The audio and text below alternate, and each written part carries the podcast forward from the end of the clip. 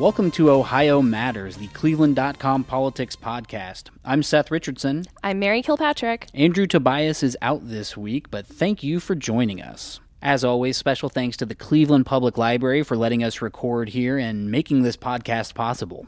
And be sure and check out our first two episodes. Uh, episode number one with former Ohio Republican Party Chairman Matt Borges, and last week's episode with 538 senior politics reporter Claire Malone. They were uh, both pretty good conversations, if I do say so myself.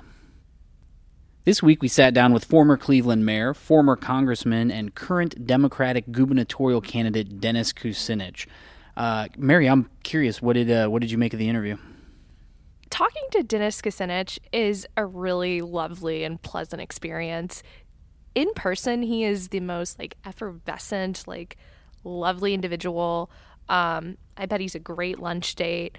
Um, he's lived a lot of experiences, seen a lot of things, and thought deeply about a lot of different issues. And and whether you agree with him or not, um, he's an interesting guy to talk to. Um, and he's he's just lived a lot of life. I mean, to be in politics for as long as he has and continue to reinvent himself over and over again, finding himself in local government, finding himself, uh, you know, statewide, finding himself at the federal level. Uh, he's he's seen a lot, and uh, he, it, was, it was really neat.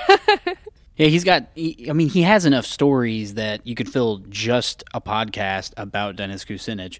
I mean, from both his time growing up poor to transitioning to being a city councilman by the time he was 23 to being mayor of Cleveland at 31 to his time in between. I mean, he's he he has stories on top of stories, and I think that's what makes him one of the most interesting characters in Ohio politics. That you know, there's a long history of people who are interesting in the state, and they rarely come just with as many stories as Kucinich does. I mean, you know, you, if you go to a party, you're probably going to listen to his story, whether it's about you know the Muni Light deal or whether it's about the mob putting out a hit on him or whether it's about you know his time in the desert. I mean, he's he's got something interesting to say, that's for sure. Or running for president twice. I mean, you know, there's so many different chapters of his life. You know, you you could talk to Dennis Kucinich about his life for for eight hours and still um, miss stuff. You know, so it's uh, it was neat. And with that, uh, let's go ahead and get to the interview with Dennis Kucinich.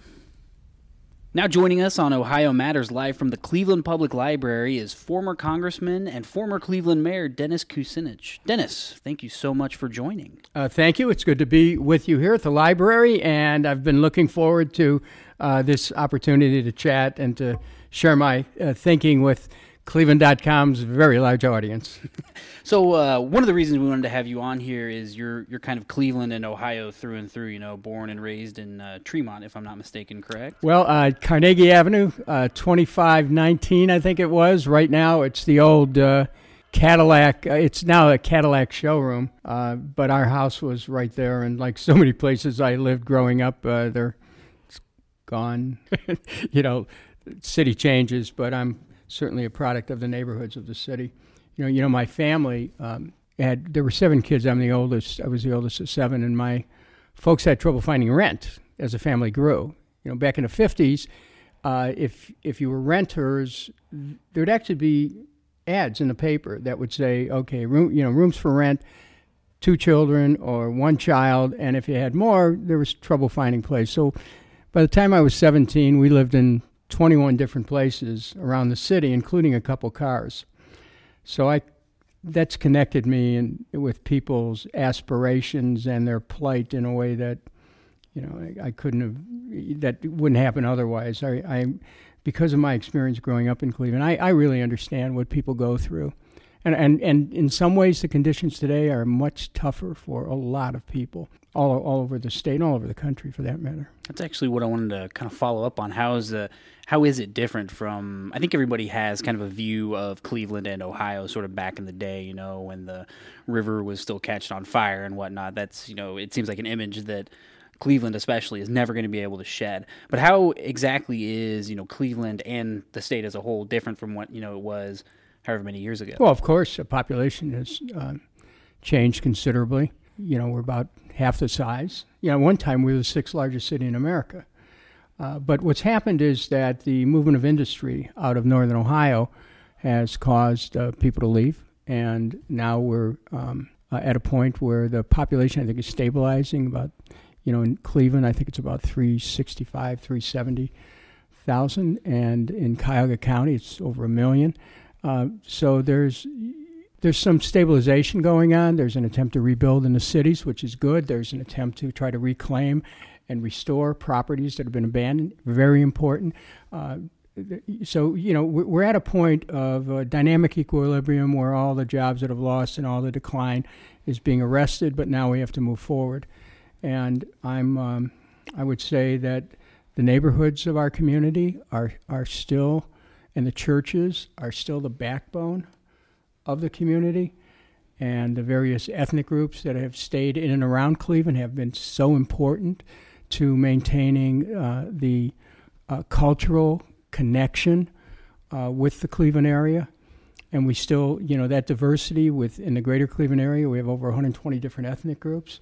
That's our strength. That's part of the joy of life in the community. So I'm, you know, I'm very um, optimistic about what's possible here. But, you know, let's face it, the resources have been taken away, and particularly governmental resources.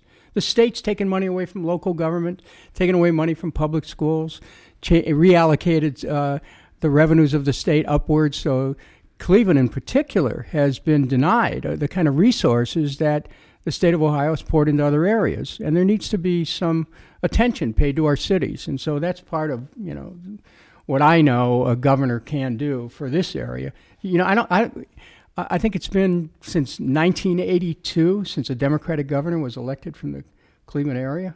Sounds about right. It's about you know Dick Celeste I think was elected in '82. It's like so we're talking 36 years, and um, of course I remember then, and you know I'm, I've waited my turn. We also know that you used to be a plain dealer copy boy. And uh, you got any fond memories of uh, working at the Plain Dealer? Everything. Oh my God! I mean, I could write books, do a TV series. I I, I grew up at the Plain Dealer in the old. It would seem like the a page out of the Ben Hecht days of journalism. The you know the the rumpled, coffee stained, uh, uh, ink stained wretches who would uh, populate the city room and, and create the and breathe in the tempo of life in the city and and the and, and what a place it was for a young person who could actually uh, uh, have have the fingers on the pulse of the city. You know, I was answering phones. I was I was I was the plain dealer. I was answering phones. I was answering phones in the city room, and to be able to get hear the, the medley of voices coming from all over Cleveland where they'd be telling you information about one thing or another. You really got a sense of the community and the vitality of the community. It was alive and electric and and to have the experience of that as someone who was 18 years old. And uh, I got my first job in a city room uh, in, in uh, August of 1964. But before that, I worked in a sports, plain dealer sports room there was a sports editor then by the name of Gordon Cobbledick who walked in uh, into the sports uh, room every day with a princely demeanor. He looked like a, a, or a cardinal of the church. He was he had that bearing and uh, a, a, college sports writer by uh, editor by the name of Ed Shea, who then was involved in high school, hired me as a part timer, and uh, so I did rewrite. I rewrote sports uh, store, stories. People would call them in and I do high school and college sports summaries. I loved it. It was great. And so the Plain Dealer City Room job opened up to be a copy boy. Took it in a heartbeat. I would work from um, uh, five until two thirty in the morning when the I think it was the five star final came out. And um, but from seven in the morning until four o'clock, I was a surgical technician at, at St. Alexis Hospital. I worked two jobs full time and you know, and sometimes I'd come into the into the newsroom with a tip about somebody who you know had some unfortunate thing happen. They wheeled them into the into the emergency room. That was before the days of uh, of HIPAA and you know health privacy. But just for the record, uh, covering all the bases here, and uh, uh but I worked two jobs full time. But the I wanted to be a reporter. I worked. I love working, uh, running copy back and forth from the police beat, and it was alive. And more than anything, I wanted to be a reporter. I, I was I had this nose for you know kind of rat busting, where I'd sniff out, be able to solve crimes. You know, it's like maybe it was because my dad always bought these true detective stories. okay, the, the magazines. But I, I, had this ability to be able to look at stuff. There was a guy by the name of Bill Evans, Don Bean. Uh, these are names in the pantheon of Cleveland journalism and they were the they were brilliant police reporters and almost like detectives. Ed Kissel was another one. So I was just their copy boy, and I would just I would go down there and I thought I want to be a police beat reporter or I want to be a sports reporter. I want to be a general news reporter, and uh, I ran for city council while I was still at the Plain Dealer, and then after I. Um, I, um, I went for a job. I applied for a, a, summer internship there, or, you know, to be on the staff during the summer as a reporter. And I was informed by uh, one of the uh, heads of the newsroom that uh, the then editor of the Plain Dealer, Mr. Uh, Vail, who I have a great deal of respect for, said that politics, because I'd already run for council, that politics and journalism didn't mix. It took me years to understand that they didn't mix at the level of a copy boy or a reporter.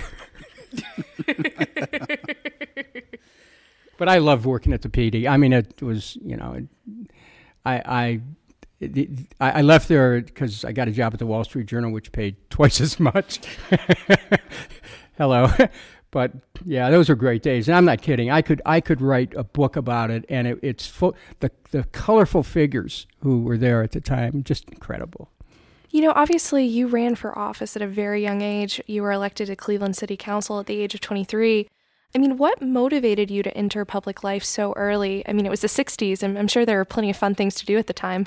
Well, you know, most children, when they grow up, get blocks to play with or different toys. I was given a ballot box. And, uh, and I, I got, you know, when I, I had a sense when I was a young person growing up, going to, you know, various Catholic schools in the Cleveland area, where I actually worked and scrubbed floors to pay my book bill and my siblings' book bill so we could go to Catholic school. Uh, I had a sense early on that my life didn't belong just to me. That that it was um, that there was something about a responsibility that I had to community. It was you know it, it, it, was like a spiritual responsibility that you can't just make your life only about you. It's about others. It's about community. It's about ser- serving. And so, from a very early age, I was imbued with this sense of service, whether it was serving Mass at St. Peter's, Holy Name, St. Al's, St. Colman's, and some of the other parishes that I attended, or whether it was um, working with people at the school to on various projects or carrying groceries from an A&P for people, you know, in exchange for a few coins, or shining shoes, or you know, there's always an element of service. So as I, I grew up, the chance to serve publicly started to, you know, I started to think about it. When I was in the tenth grade, I, I wrote an autobiography uh, from an English class at St. John Cantius High School, where I actually, and I still have this, Seth. I, I wrote a um, uh, an autobiography where I said that I envisioned a life in public service, and that um, and I actually predicted when I was in the tenth grade that I'd be in that I'd be a congressman someday. I kind of knew it. I knew that I'd be serving. When I was 16 years old, I was walking with my best friend down uh, Pearl Road one night after, uh, uh, you know, we just took a long walk from the inner city of Cleveland out to his place in Parma Heights, and I had an intuition. I can't. I, I, don't know. You know, if any of you have ever had this happen, but but you just get kind of like an, an a moment of intuition, where I knew at age 16 that I would be mayor of Cleveland by the time I was 30. I knew it, it and I had this understanding. But it's one thing to have this understanding, but it's another thing to take the journey. The journey that is, you know, not direct a journey which is the unfolding of the aspirations to be of service so that you you, you make your life about helping others. And and you don't know how that's going to turn out. So here i am many years later having had 40 separate occasions to present my credentials to the people, um, counting primaries and generals. And I've won 32 of those. And my, uh, so there, there's uh, a, a, like a contract that you have to have with the voters where they, they see that you, you deliver, you say what you're going to, you, you deliver and you, you do exactly what you say you're going to do and you realize, in, you know, in the long road of life, that in the end, it's not about you. It's about others. It's about service to community. It's about uh, not being afraid to stand up, speak out, to really get a sense of um, of one's purpose in life. So my arrival as in in public life came from a developing sense of awareness and purpose that my life did not belong to me, but that, but that I was a product of a community process, and that I had to, I if I was to lead, I had to first serve. If I'm not mistaken, one of your uh, kind of political role models back in the day was Cleveland Mayor Tom Johnson, right? Well, very much so. How did you try? Did you try to model? off of what he did or how he was a mayor or I guess how he got elected mayor? Or did you just find that your two's politics kind of matched up from the get go? Well, Mayor Johnson was an inventor, an entrepreneur. Uh, he was a, um, you know, he, he was he was a, a, millionaire who, you know, so he and I had a, let's say, a, a different economic class that we came from. But what he did, though, he was a firm believer in social justice and having an economic system that that um, that enabled social justice to be accomplished. He was a, um, a, a, devotee of Henry George, who was um, a person who talked about a, a single tax approach um, based on property tax and, and really real wealth, uh, land based wealth. And he had a real sense about the importance of public service facilities. Here's what he said back, I think, in 1901. He said that uh, I believe in, in public ownership of all municipal service facilities, of, um, of, of utilities, of roads, of parks, of waterworks. Because if you do not own them, they will in time own you. They'll corrupt your institutions and destroy your liberties. Now, that's an abridged version of what he said back in 1901, but as mayor of the city of Cleveland, he established a public transportation system, a streetcar system, three cent fare.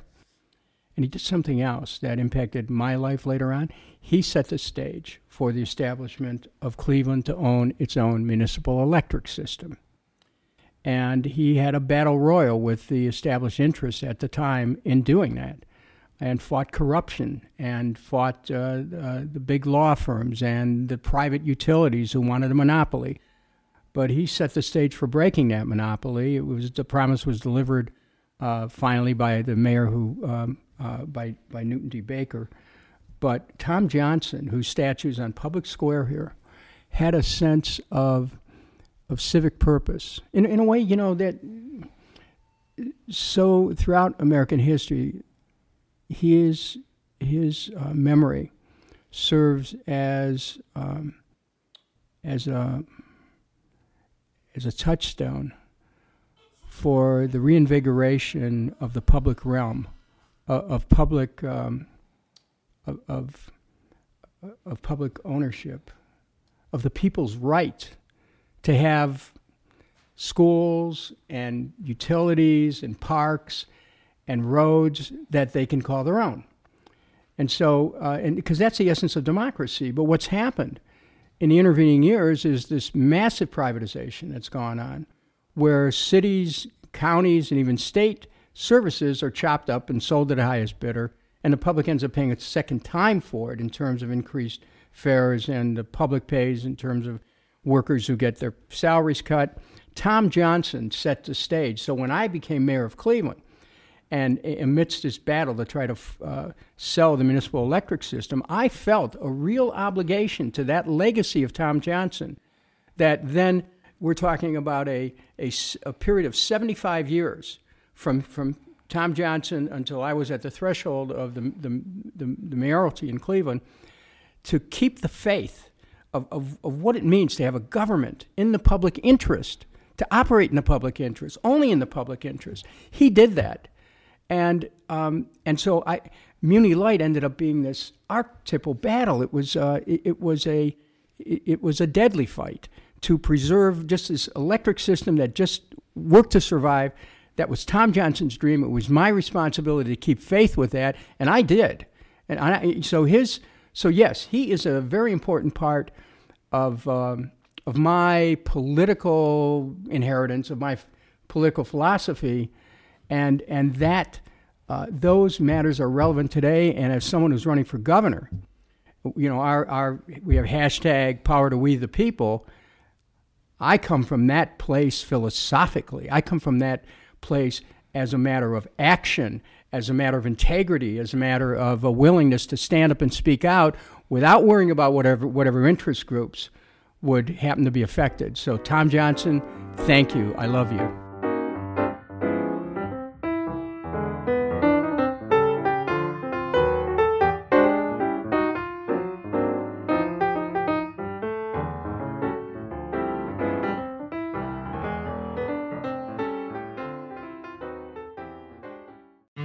Get Capitol Letter, it's the must have daily read for State House happenings.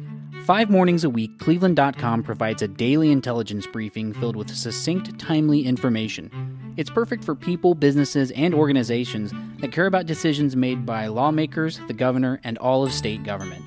From breaking news to rumblings in the rotunda, if you're not getting Capitol Letter, you're missing out. For more information, visit cleveland.com slash capitol letter. That's cleveland.com slash C A P I T O L L E T T E R.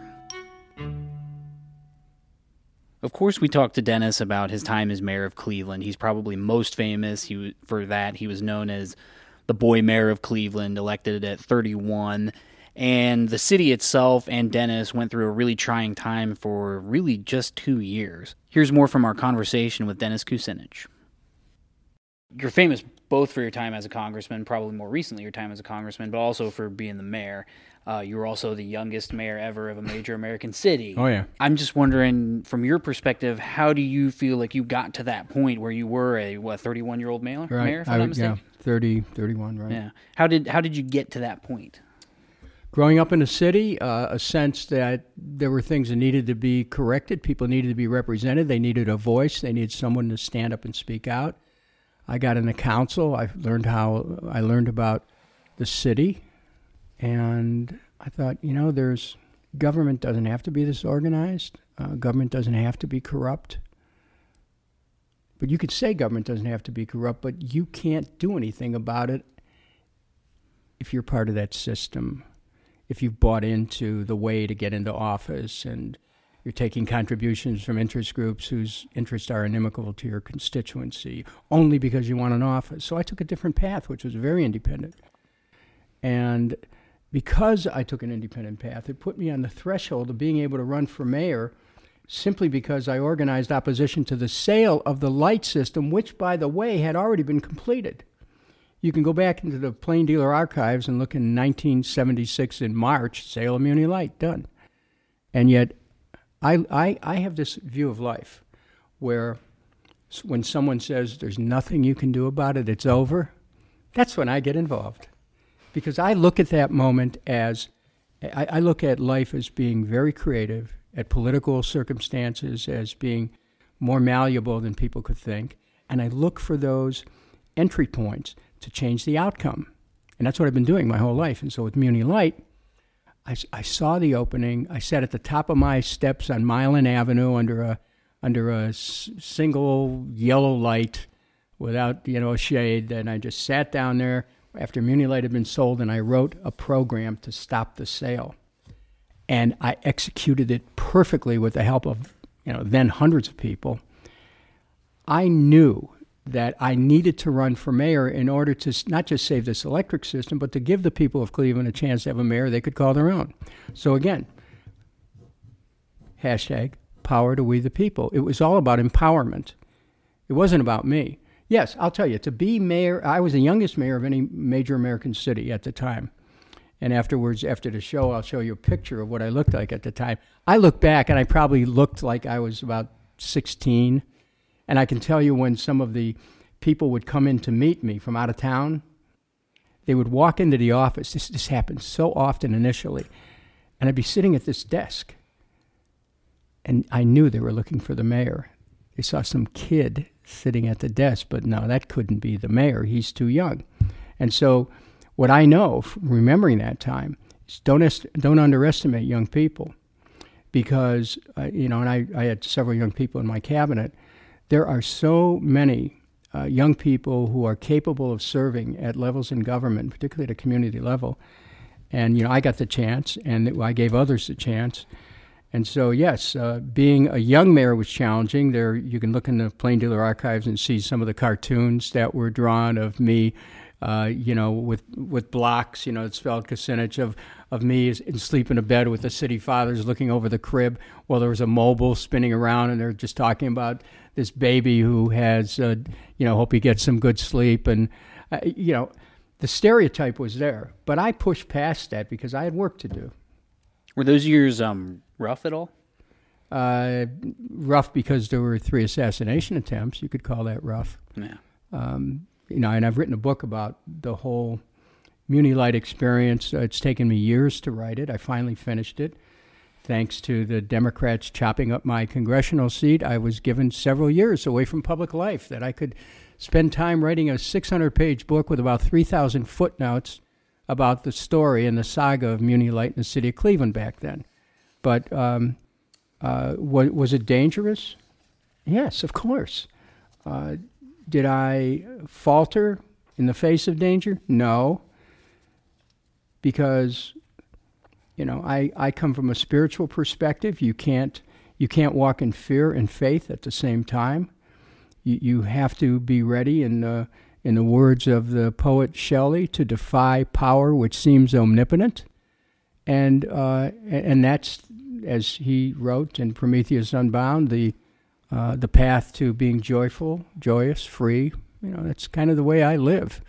You know, we, we read that the Cleveland Mafia put a hit out on you at that time. Um, I, I can't imagine what that would have been like. I mean, how did you find out you were marked and, and what went through your mind? I mean, that has to be, I can't imagine.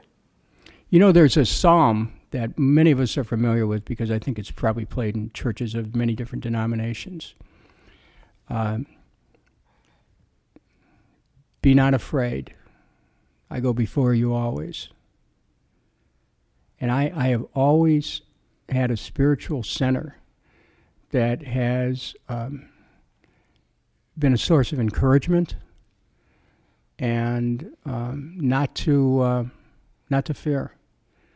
Um, and so, you know, yeah, I, I I never, I will tell you, I never talked about it at the time because, you know, first, first of all, because as a practical matter, you've got professionals out to kill you. You don't want to talk about it because you don't want to encourage the amateurs. For real, you know, because you, just don't want to create that climate. But I knew about it. I knew exactly what was going on and we had to have you know extra details that would follow me and i had to take different routes i couldn't go and eat where i'd usually eat at tony's diner for a while and um, there was um, and, and i'll tell you it's only the grace of god that i survived that term i'll give you one example in october of 1978 i think it was october 13th something like that 14th i was supposed to be the grand marshal in a parade on the east side and I had I, I, was scheduled to have breakfast with Carl Stokes, who was then a broadcaster in New York, former mayor. He and I became very good friends. Carl was coming over the house. I was sitting in my upstairs study, waiting for him uh, to meet him on Milan Avenue, and uh, and keep in mind we already had the threats that were out there. Police intelligence reports were coming in from different states, and I'm sitting in this chair, in this rocking chair, and suddenly I pass out. I wake up and the and and the room's covered with blood. I'm covered with blood. My lap, everything's blood. I had no idea what was going on, and um, my my wife was yelled downstairs to Carl, please come up. So Carl Stokes came up, and I I was I, I mean I was literally bleeding to death, I, and he picked me up. He had you know this immaculate suit on, didn't matter. He picked me up and, and took me into a bed. Meanwhile, the ambulance arrived um, and rushed me over to Hillcrest Hospital. It turned out that I had a uh, bleeding ulcer uh, that had just exploded and I, w- I had lost. Uh, I, they did a total transfusion. I had transfused with six units of blood um, to, you know, as it was bleeding.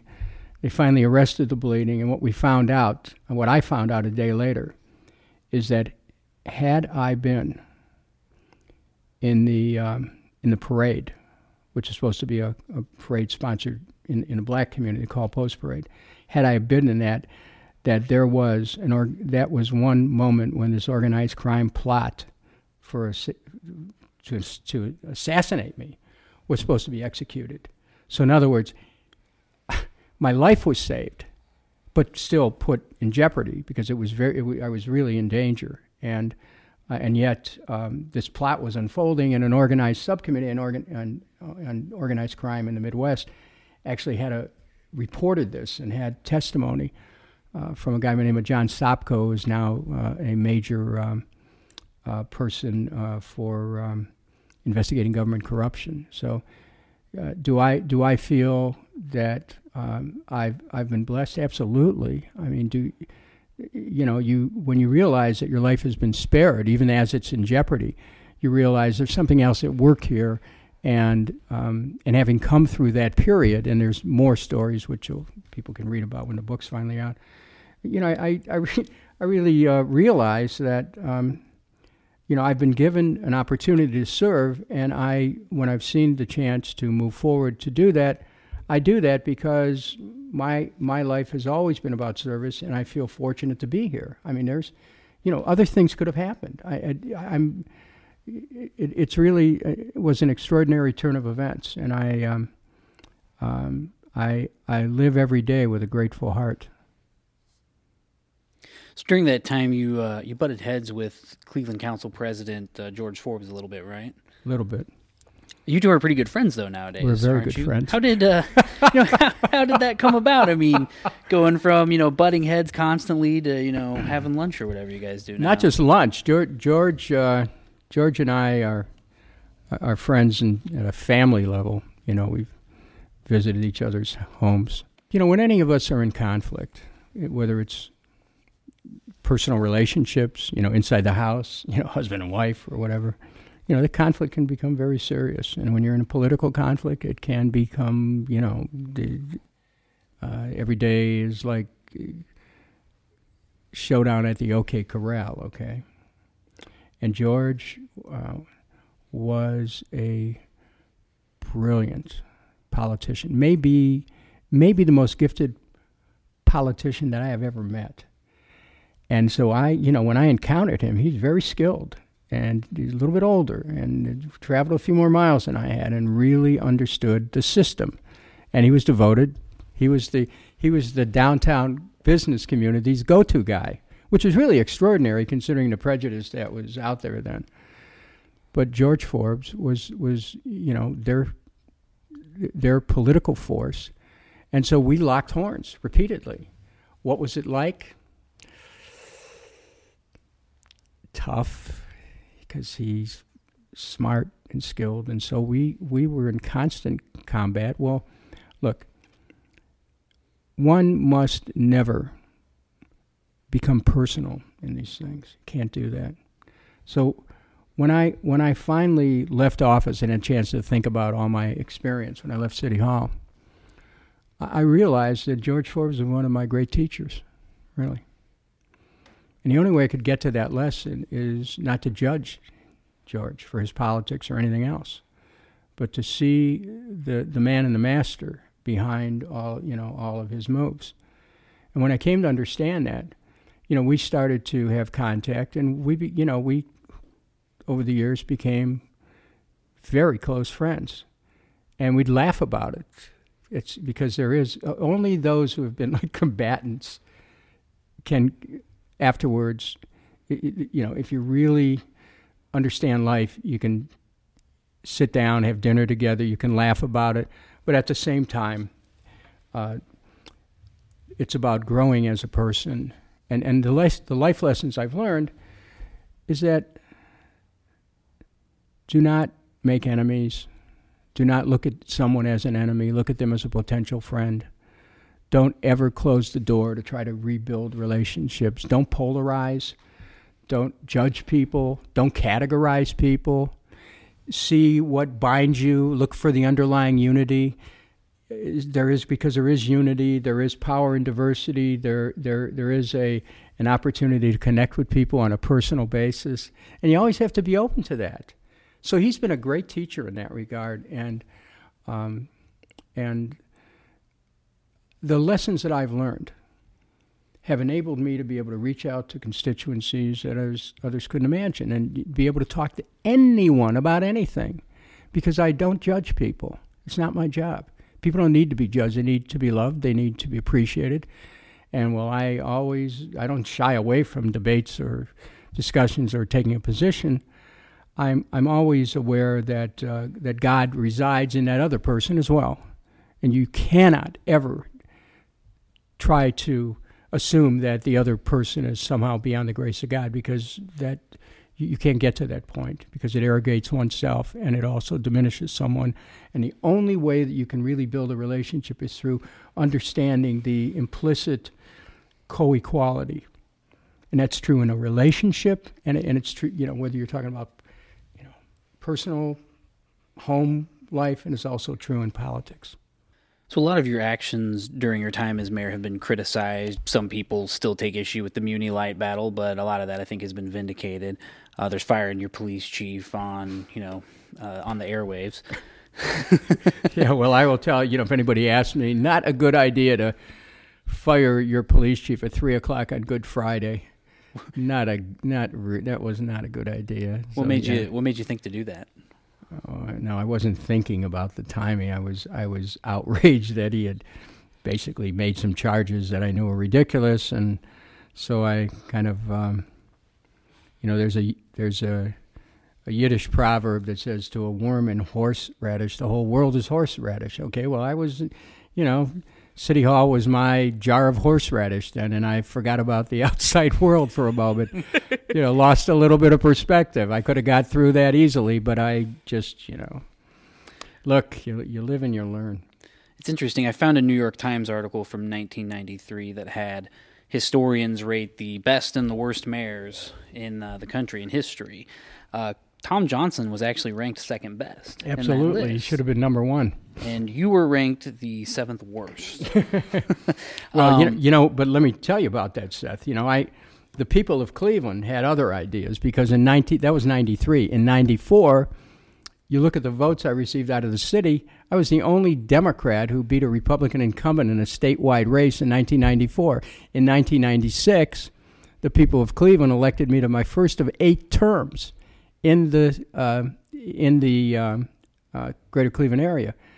Uh, so what does that say? What it says is that what people understood, particularly back in 1993, you can look at an article that was written by Ben Marrison uh, when the Cle- uh, city of Cleveland decided that they were going to expand their municipal electric system, and at that point, everyone realized that I had made the right decision. Now that that awareness hadn't gotten to the people who were doing the ratings of what what's a good mayor or not. I could care less about that. But the people in Cleveland came to an understanding that I put my career on the line when I when I said no to the sale of Muny-Light, when Cleveland Trust said you either sell or we're going to put the city into default, I said no to Cleveland Trust. They put the city of Cleveland into default kept the city of Cleveland into vault, even though I had offered numerous different ways to pay off the city's debt. The only the only currency they wanted was the municipal electric system. So when the people of Cleveland realized that I made a decision that would save them hundreds of millions of dollars, as measured even up to 1993 94, what they would what, what was said at that time is, Dennis, where are you? because I had basically gone out, you know, off the scene. And so there was a call for me to come back. And that call uh, gave me the opportunity to go uh, to get elected to the state senate and then to uh, go onto Congress by by the choice uh, by by the choice of the people of the Cleveland area. So so my um, you know I let the people of Cleveland be the judge of my qualifications for office, not newspapers from out of town, not um, you know some uh, university type who has no clue of what actually happened in Cleveland. The people of Cleveland know, and as a result of that, and I might add, as a result of having people working with me who served the public when I was in Congress, you know, we handled 12,000 cases per year. And you, you, you know, which when you think about it, there's very few people whose lives we haven't touched, you know, in over the past few decades. So the public service and, and the service individuals has put me in a position where I have a rock solid constituency here.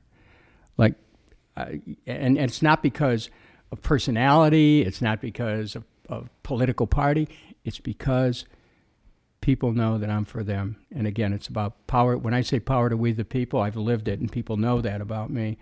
They know I can't be bought. They know I, they know that I'm someone who's fearless, and they know that I take care of the people who elect me. So that that's that is probably you know in the primary election and in the general elections probably going to be why I have a pretty good chance to be the next governor of Ohio. You know, when you look at your tenure um, as Cleveland mayor, how would you evaluate it? Would you do anything differently now? Well, uh, you know, there is this thing that we all have in life about, you know, what would we, do differently? The fact of the matter is, we can't recut the past, we can only learn from it. My first year in office, I reduced city spending by 10% and, and improve city services. Why? Because there's some dimension of government which is a racket, where government exists only to provide for the economic benefit of a few. And I changed that, okay? And I made government work for people, and I'm proud of that. And I'm proud of the fact that I stood up and uh, um, and defended the people's right to have uh, their own electric system and to have control of city government. I'm very proud of that. And uh, did I make mistakes? Of course. Are you kidding? You, you, who plays airless ball? I mean, it's not even possible. Uh, would I do anything differently? No. Did I learn from my mistakes? Yes. Uh, is there? Um, uh, do the people of Cleveland know that I was their mayor? That that at the end they could call me the people's mayor because I actually belonged to them, came from the community, and was uh, not anybody's boy or puppet. So um, you know, I to me it was an honor to serve. I mean, uh, that the job of mayor of the city of Cleveland is the greatest honor that you can have in this community, and I and I uh, I take it as a um, as a badge of honor that I had the opportunity to serve um, for two um, brief years at time seemed like an eternity. I think it's I think you know we should point out that you know many of your critics agree now with the Muny Light decision and, and view Cleveland Public Power as an asset to the city. You know, I'm curious, what do you make of Cleveland's leadership today? It's a tough job being mayor of, of the city, and you know Frank Frank Jackson does his best. I've known Frank for decades, and he came out of the projects. Uh, he he has a sense of, of the street. Uh, I, I saw him um, over at uh, one of the rec at the Lonnie Burten uh, Rec Center a, a couple of weeks ago, when he was uh, there to celebrate the life of, uh, of, of a community person who dedicated himself to helping the children. Uh, that's where Frank comes from. He's got you know the times are different. You know the city's about you know almost almost half the size today of what it was when when I was mayor of Cleveland and his challenges are different. The city's doesn't have the same resources. The city has a lot more social problems. Um, there's a lot more poverty today. Childhood poverty uh, in the city, and frankly, there's 95 places in Ohio, uh, according to Rich Exner's uh, research that he's published. 95 cities in Ohio where the poverty rate goes between 25 and 60 percent child poverty when you think about that, you go back to the city of Cleveland, which I think it's probably over 30 for sure, maybe approaching a third or more. You know, he, the mayor has the resources, but you can't control everything. You took look, look at the level of violence in, in a community. You know, you Cleveland.com is reporting it all the time. You, you know, you can almost look every day. There's a shooting. There's you know somebody gets hurt, and how do you control that? You know, you can try to do the best you can. You can try to have public safety, but there's the the society itself is a, somewhat different. And what I think that I could do as as a governor is to work with local communities to address the issues of violence by starting with programs that would be funded to look at domestic violence, spousal abuse, violence in the schools, gang violence, gun violence, racial violence, violence against gays, police community clashes. And you know, I, I have to tell you that communities have to have the ability to make their own laws. When you see a community like Cleveland that tried, for example, to get an assault weapons ban, only to have it slapped down by the Supreme Court without, you know, really getting uh, the, the help help they needed. I mean, why why shouldn't communities which are stressed on these safety issues be able to have some ability to control their own fate? So where a mayor has that ability, he can do better. And, and again, you know, I look forward to working with Frank Jackson and all the mayors of the state. There's one big area. You know, the, the, the current administration in Columbus changed the local government funding. And they have, they have cut in total over a, you know, a billion dollars a year out of local communities. You know, whether you're city or suburban mayor, you have you have lost the capacity to be able to get the revenue that you're used to getting from the state of Ohio. So what happens? The the the, police, fire, you know, health, uh, and and other social services have been cut in city after city, and then in some places in smaller towns, people have had to combine services because of the state's action. Well, you know, guess what? I am going to change that. That is, and I'll you know go into in greater detail about how uh, during the campaign, but th- it's outrageous what's happened. How they take money out of local communities, and what happens? They restructure the finances of the state so they give the money to people who don't need it. Uh, that's going to change.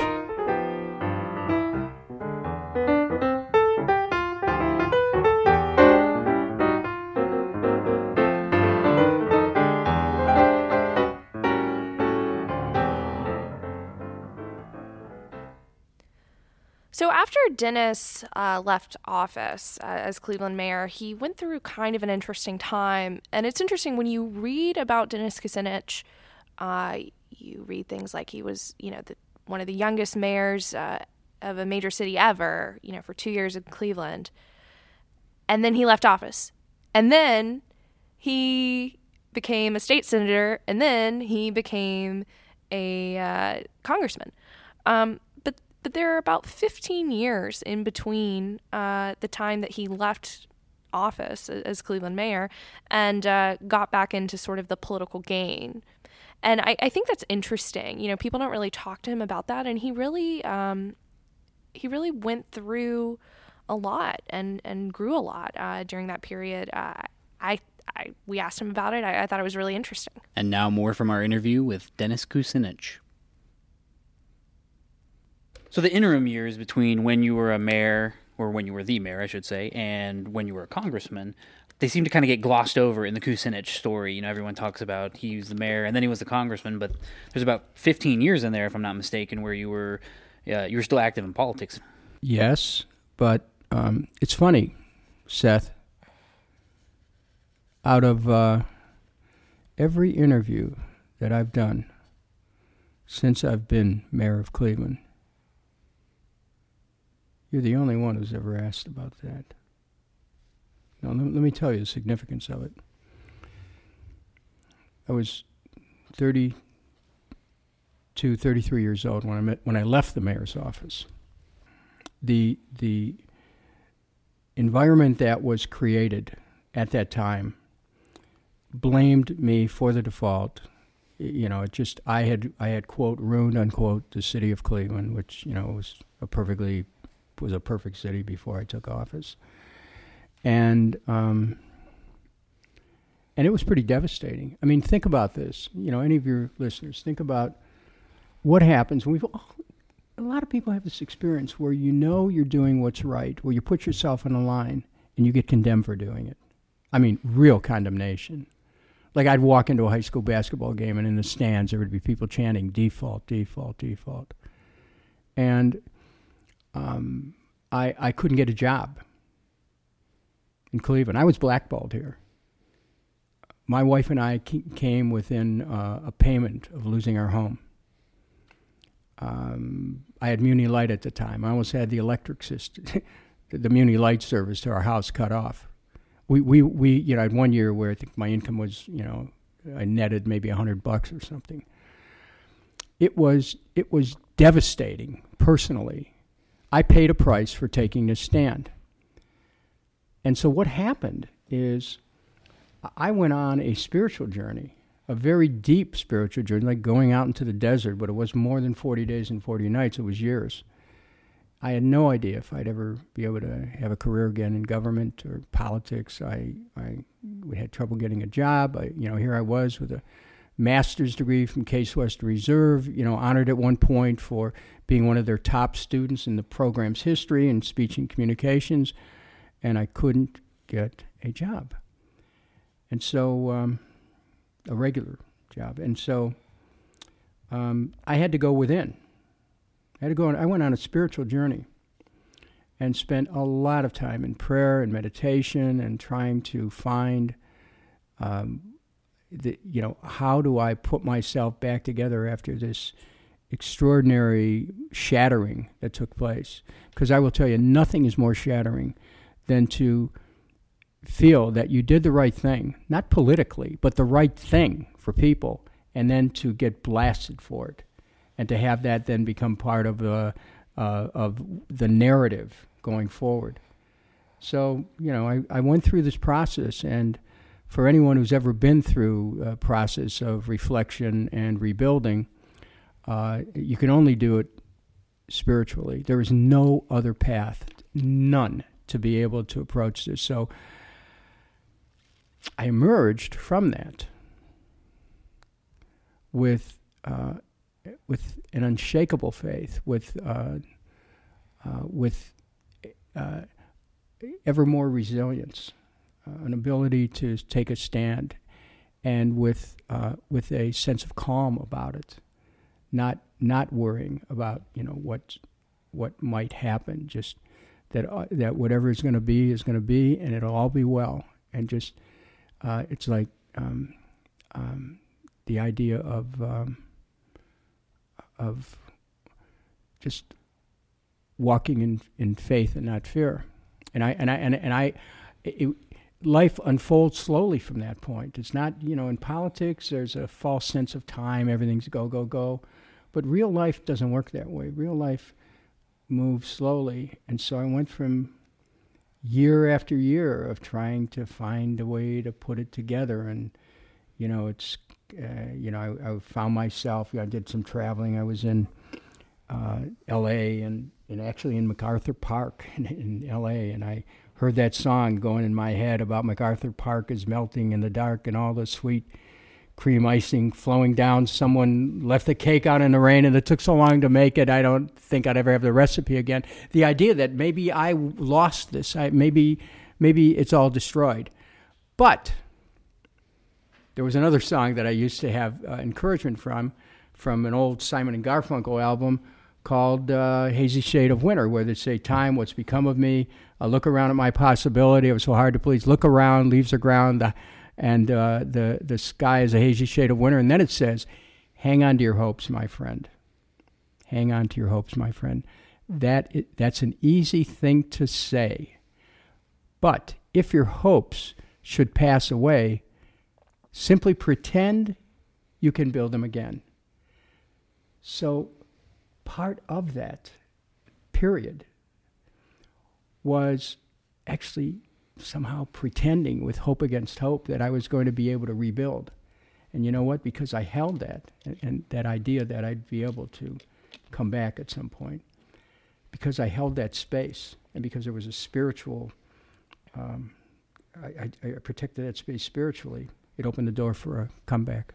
When did you decide to come back and I believe you ran for state senate first, got a state senate seat, and then ran for Congress. 94. And, well, I, will tell you, it, the pivotal role, you go back to this article that Ben Marrison wrote, which uh, for the plain dealer, where it said something like Kucinich knew he was always right for saving Muny Light, something to that effect.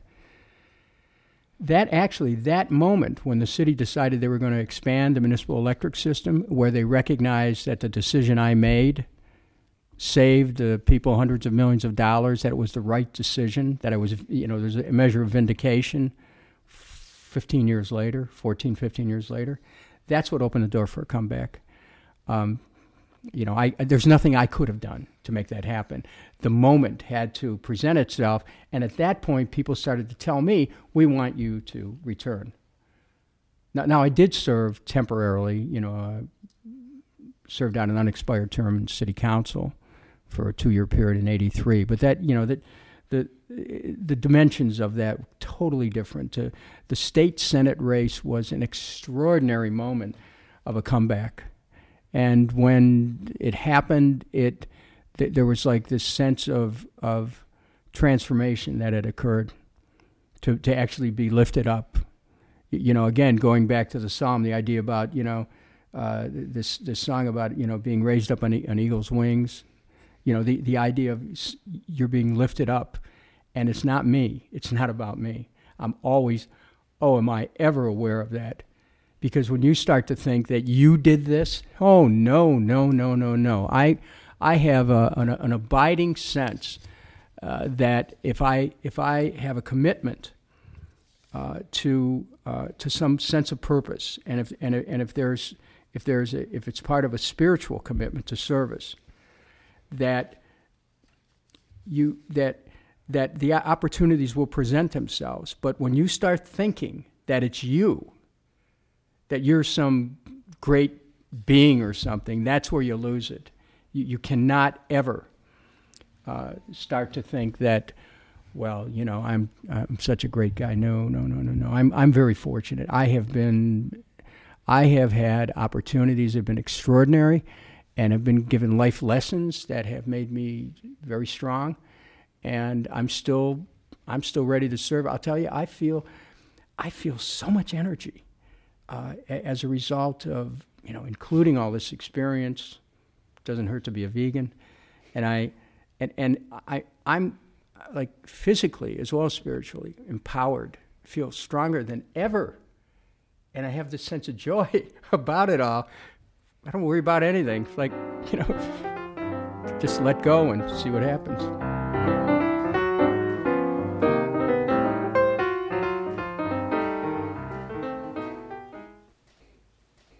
So Dennis Kucinich ran for president twice. That's probably why he's known nationally, for sure. Uh, he was very, very outspoken about uh, the war in Iraq. When you talked to him about it, that's the main reason why he ran for president in his mind, um, trying to campaign against the war. And when you sit down and you listen to him, he is still to this day. I mean, this is what, like 10 years, 15 years ago at this point. This is he's so passionate about this still.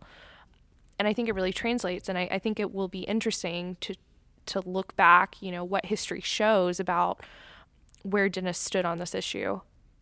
And now more from our interview with Dennis Kucinich. You know, you ran for president twice. I did. Why'd you decide to do that?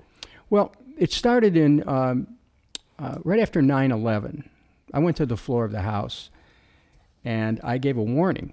If you look at the speech I gave right after 9 11, I gave a warning to the country about not going into, you know, not retribution, not be careful, let's try to find a way to get through this without accelerating into war. And I, and I, well, I voted for the U.S. to respond to what was an attack on our country. I also cautioned about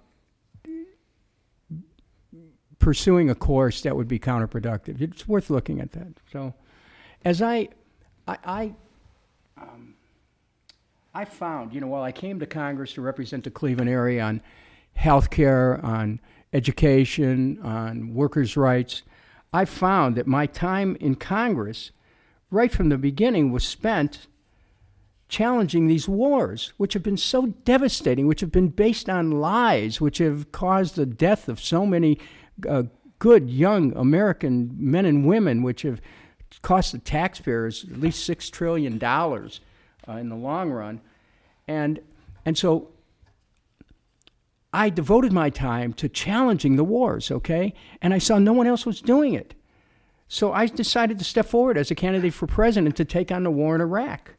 I have here a sheet of paper, just to describe. I'll describe it for your uh, listeners where I have the number of speeches through the through six congresses, starting in in uh, through 05 to um, uh, uh, forward, uh, and I gave in a period of six of eight congresses 341 speeches about why we shouldn't go into or why we should get out of Iraq.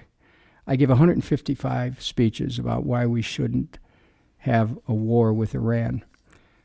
I dedicated myself to trying to protect this country from going on a path of destruction, which would destroy not only other people in other countries, but which would destroy our country as well. So when the moment came to step forward, I said I had to run for president because there was no one else who was willing to take up this challenge. And I knew, knew definitively about what was wrong here and I saw that you know every money, every dime that was spent on these on these wars was money being taken away from programs here in our community. That that you know it's not like we have a separate budget and that that the U.S. tax dollars that go for wars well that's just the military budget. No, that money keeps kept going up and up and up, and the money was being sucked out of local communities.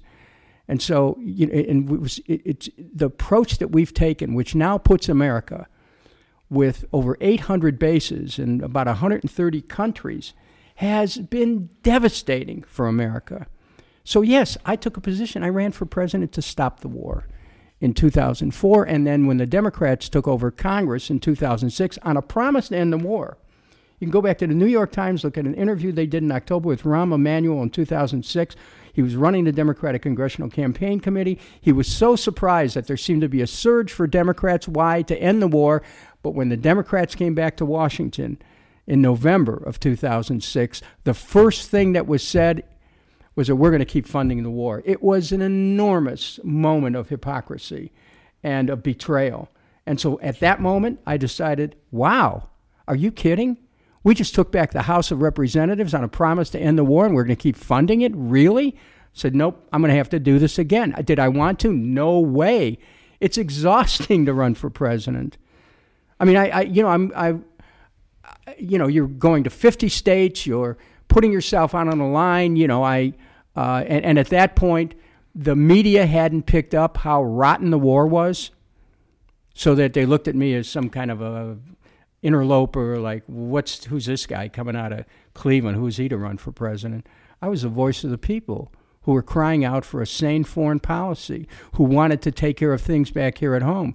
And everything that I said, you can look at any of these speeches, these, you know, almost 500 speeches that I gave over a period of six of eight Congresses, is probably 600 if you look at them all. Everything I said turned out to be true. And the thing that people know about me and I don't say this with any sense of ego at all, as I'm generally right when I take a position on this stuff. Why? Because I'm not looking to help anybody get contracts. I'm not looking to improve my standing so I look like a tough guy because I'm standing for war. No, people know I'm right. So I, you know, it breaks my heart to see the direction our country has gone in, how we've gone off the rails in search of uh, dragons to slay all over the world while we've let our quality of life erode here at home.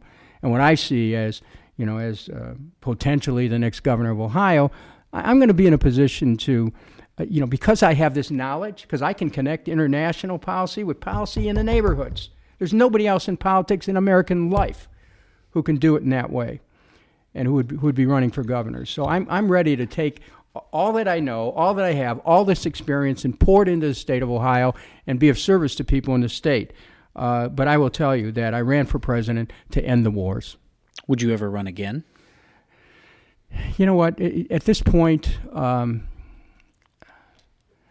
I I can't say that it's anything that I'm thinking about. I'm I'm I'm very focused on this governor's race. Uh, what I learned from running nationally is, you know, the calculations that are involved in running for that kind of an office are you you can't calculate that. It's just crazy. So you know, I'm I'm focused on things in Ohio, and this governor's race to me is everything uh, in terms of where my intention and focus is. I'll tell you something. You know, if you just as a as a matter of um, uh, kind of an approach to life, if you start, if you're in a, an endeavor and you're not totally dedicated to that, and you, you have other agendas, you, you dissipate your energy.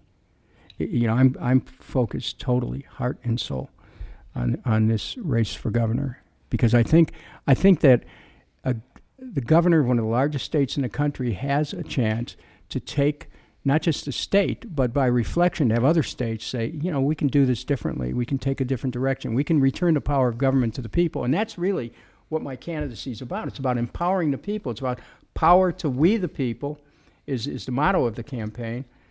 And it's about inclusiveness. My choice of running mate, Tara, Tara Samples, demonstrates that I get it. I, I you know, America, America looks um, uh, like our ticket. America has the aspirations that our ticket's energy uh, reflects. And so I, you know, that's where my focus is set. I'm, you know, my everything is about this um, being of service to the people of Ohio, and if they, uh, if they, uh, and, and I'm showing in the campaign, by the way, the energy of this campaign. People are starting to feel it. I've only announced a week ago, and we've t- taken the campaign vertically, and I'm, I'm, I'm showing through the campaign that I'm ready. I'm ready to be governor. But it's up to the people if they're ready for the kind of dramatic change that that myself and my running mate will bring. You know, I'm wondering why now? Why all like uh, you've been out of politics? Well, out of elected office, I should say, for six years right. now. Right. So, kind of why now? Why come back to Ohio now? And do you think Ohioans are going to kind of accept you in? I, am not coming back to Ohio. I never hmm. left Ohio. You know, I'm. This is my home, and why now? When you look at the chaos that has swept our country, when you look at the fear that abounds throughout the land, when you look at the uncertainty that people are living with, where they, where young people not knowing if they'll be able to either get into college, finish college, afford college, be able to pay their bills people worried about whether they're going to go broke paying hospital bills, whether they're going to lose their home, whether they're going to bankrupt because of an illness in the family. Um, you know, there's so many environmental issues that uh, relate to the quality of life in Ohio, the purity of the air and the water, infrastructure of the state deteriorating. Why now? Because this is the moment to move, emerge out of this chaos with principles of, of, of, equality, of principles of governance that actually return government to the people, to show people that they actually, that, that someone is ready to stand to change the relationship between uh, the people and their, and their government and because I have this experience, I, I'm ready to move forward at this moment. We're in a period of, of disintegration. We're in a period of um, things falling apart. Of, the, of, you know, in the words of, uh, of, of Yeats in The Second Coming, you know, of things of all things falling apart, the center not holding.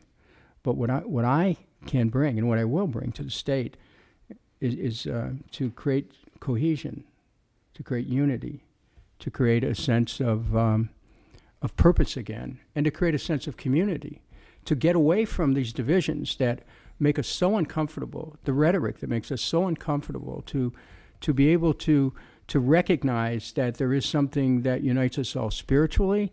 Um, partisan politics is, I'm not interested in it. Yes, I'm running for the Democratic nomination, yeah. But I would govern from inclusiveness. I, I, I do not attack people because they happen to be Republicans. I look to Republicans for for cooperation and, and guidance. Will we have differences? Of course.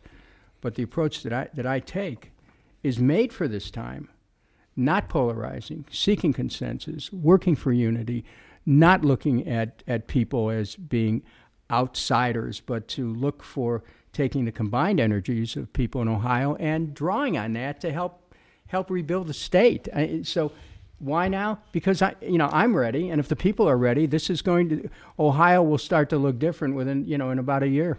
It's interesting you mentioned now being the time. Uh, I've personally described you as Bernie Sanders before Bernie Sanders. You know, two runs for office is he has the really progressive white populist. hair. I don't. yeah, your hair is much better than him. I'll say you're better dressed too. Well, you know what? Uh, B- Bernie and I have known each other 40 years. He was a young mayor of Burlington. I was a young mayor of Cleveland. We go back a long ways. He was chair of the Progressive Caucus in Congress. He asked me to take those responsibilities when I got to Congress. I said, "Let's sure, let's do it." Uh, we have worked together, and so um, Bernie, uh, Bernie and I have uh, shared this passion for public service. Uh, do we agree on everything? Mm, a lot of things. But you've also got a little bit of Trump appeal. I mean, I've seen at least people say as much. You know, being against free trade before it was cool, I guess, so to speak, quote unquote, cool. Uh, some of the likes of that. And what I'm kind of curious about is, I've heard some progressives kind of irked by both your time on Fox News and some of your defense of the Trump administration. Uh, you know, you said the pre- the deep state was trying to take down the Trump presidency. I'm wondering, you know, do you still think that, and how Well, are you going to? Yeah, Let, let's go over that. Um, first of all, if you were to go back through uh, the log of shows where I would make appearance on Fox News, what did I talk about? Who else would go to Fox and talk about the importance of universal health care? Who else would go to Fox and talk about full employment economy? I mean, I the Fox platform gave me a chance to reach out to a, a different constituency to show that there's some practical reasons to support uh, a different economic approach. So, you know, on Fox, I, I would have no hesitation to challenge wars, to challenge um, uh, this um, uh, government spying on people. You know, and I, you know, I would say on Fox pretty much what I'd say on the floor of Congress, except that I had an opportunity to do this on a on a big network. Now, you, you asked, and, and so to me, uh, there's a thing about uh, called preaching to the choir. Now, if I'd been an MSNBC, I'd be preaching to the choir. But to be able to communicate with that audience at Fox was it was a real important moment because it showed an ability to be able to reach and connect. And because of that, you know, this is one of the reasons why I, I could win this election because I reach out to people and I don't do it in a way. You know, you can be you can disagree without being disagreeable. You don't have to tell someone they're beneath the grace of God because they hold this position, you hold that position. And so what I learned was the things that connect us as Americans, what we what's the underlying unity in America, because there is one. And I never got into the polarity there. But I did take positions and sometimes, you know, whether it was Bill O'Reilly or Sean Hannity, you know, we'd go at it. But in a way that was respectful. So let's talk about Donald Trump and the deep state. Unlike most people in government, I never bought into the idea that whatever happens out of the Pentagon is right for the American people. I challenged, I already pointed out how I would challenge the war. In one presidential debate, I pointed out when they talked about the Patriot Act, I was the only one on stage who actually voted against it. When it came to me to explain why, I said, because I read it. And whether you're talking about the Central Intelligence Agency, the State Department, or the Pentagon and foreign policy, the, the lifers there and the think tanks that support the, the, the lifers have an approach towards um, governance and towards America's role in the world, which has nothing to do with the needs of the American people. It's like some kind of a multidimensional chess game where they, tr- in the name of America, try to knock off this government or that government, and they they're they're the government within the government. Does it exist? You bet it does. And anyone who says it doesn't doesn't know anything about Washington, never served in Congress, and has no clue. Now, when Donald Trump came in, was there a power struggle to try to take control of his administration? Absolutely. Are you kidding? It happens in every administration. And so um, uh, this idea, well, Kucinich's talking about the deep state, and you know it's crazy. Well, uh, excuse me. I spent 16 years inside Congress. working on a daily basis, challenging these bureaucrats who would try to get us into war, who would who would create uh, uh, events that would uh, uh that would drag us into conflict, who who would uh, have their own way of looking at the world and try to impose that on the president of the United States. You remember, you know, when Donald Trump was running, it seemed that he would not continue these wars. I think that was part of his appeal. Uh, it seemed that he would not you know, continue these trade agreements. So there were some things that he said that I happen to agree with, and I'm sure I wasn't the only Democrat who agreed with it. You look at the vote. But I have not hesitated when I didn't agree with him, whether, you know, it's on immigration and some of the other ones, to speak that too. But what didn't I do? I didn't rip him to pieces. Now, we all know about the president's rhetoric. We all know about his Twitter habits. I continue to describe a vision of America where it's inclusive, where we work together, where we remember who we are, where we remember the promise of the Statue of Liberty, where we remember the historic journey that people have taken to this country from all over the world, where we, we look at other people with respect. This is who I am. This is who I am. And I, I don't, I'm not into trying to uh, describe another person, no matter who that other person is, whether it's the President of the United States or somebody who lives on my street. So I say what I stand for. I say what my policies are. And that's the time I use when you, you know, I make an assessment. So, uh, deep state, hey, let me tell you, if there's anyone out there that has the record that I have on foreign policy, I want to hear from them. And then they can tell me what they know. But I also know because I've been there, because I've seen the games that have been played to keep America in these battles. And I was concerned when I saw some of those same interests try to get their clutches on a new administration, whether the name's Donald Trump or whatever. But, you know, yeah, I mean, I know how the system works in D.C., and that's another advantage I bring.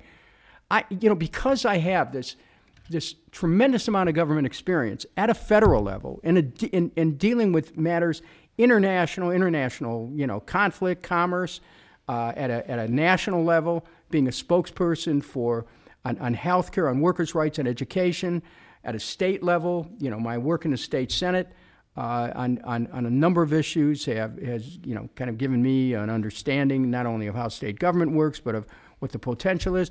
My work as a mayor of a city, a city councilman, even a clerk of courts.